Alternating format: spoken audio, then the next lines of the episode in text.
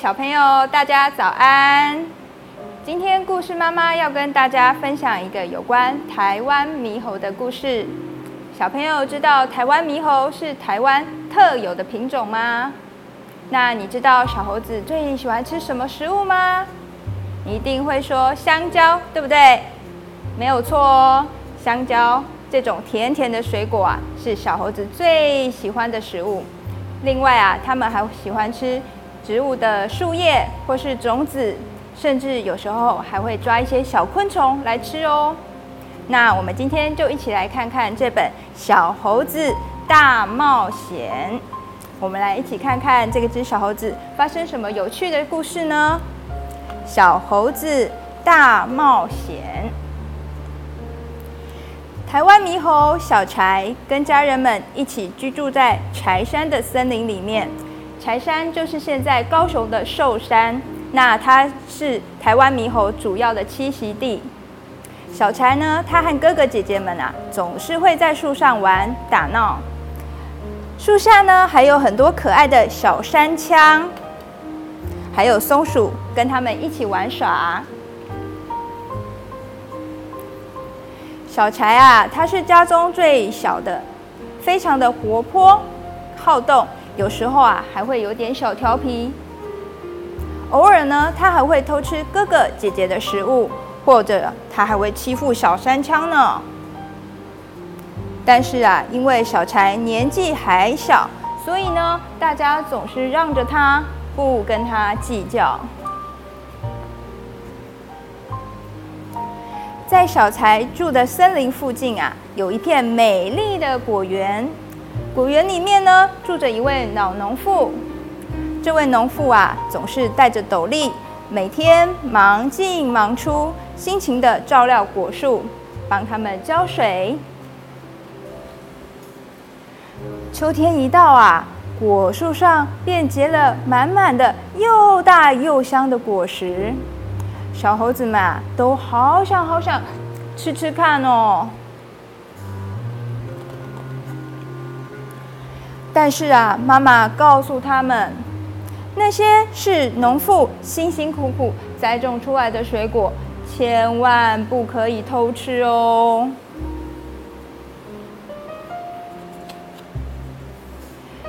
但是啊，我们都知道小柴他年纪还小，有一天呐。他真的是忍不住了，他偷偷趁着妈妈不注意的时候，溜进了果园里面，想要偷吃水果。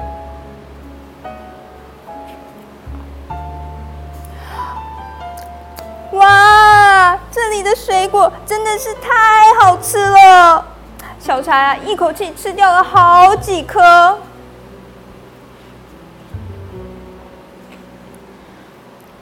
哎。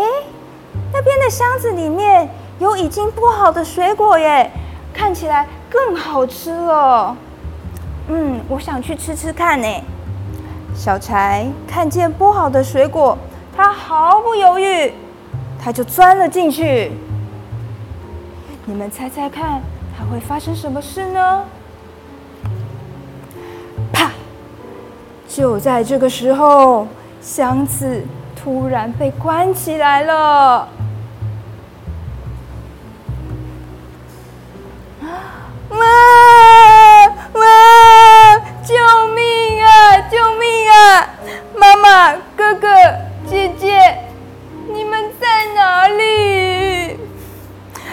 小柴被关在黑黑暗暗的空间里面，害怕的缩在角落。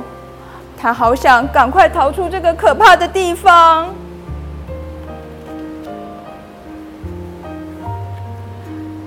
过了好久好久，箱子的门终于被打开了，出现的是一张老农妇的脸。哎呦，原来哦是一只小猴子哦！哎，老农妇看着小柴，叹了一口气。老农妇把箱子提了起来，小柴啊坐在里面摇摇晃晃。透过缝隙，小柴啊可以看到外面的景色。但是这里看起来一点也不像他熟悉的森林。老农妇到底要把它带到哪里去呢？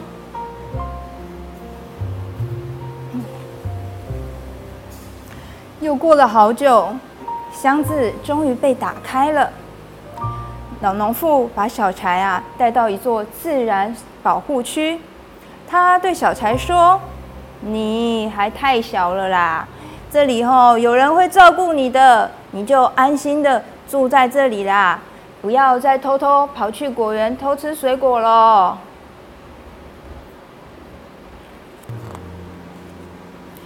小柴着急的想着：妈妈、哥哥和姐姐到底在哪里？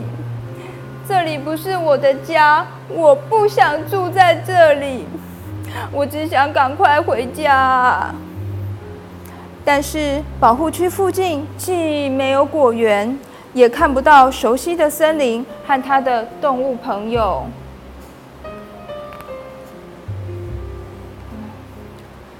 孩子啊，你是怎么跑到这里来的？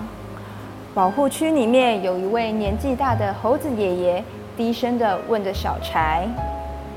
小柴他把自己偷偷溜进果园的经过啊，告诉了猴子爷爷。而且他还拜托猴子爷爷，可不可以告诉他回家的路？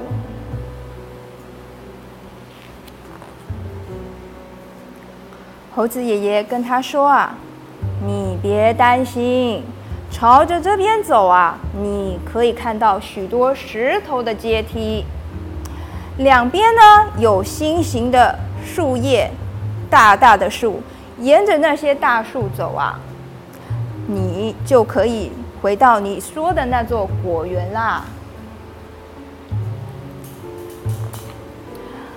小孩小柴啊，觉得很紧张又很害怕，因为这里是他不熟悉的环境。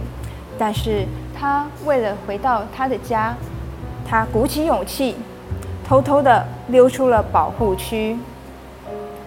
他一直走，一直走。走了好久好久，他终于看见了一个很眼熟的背影。原来啊，那是之前一起玩过的小山枪啊！小山枪正想着吃树上的果子，但是他太矮了，够不到。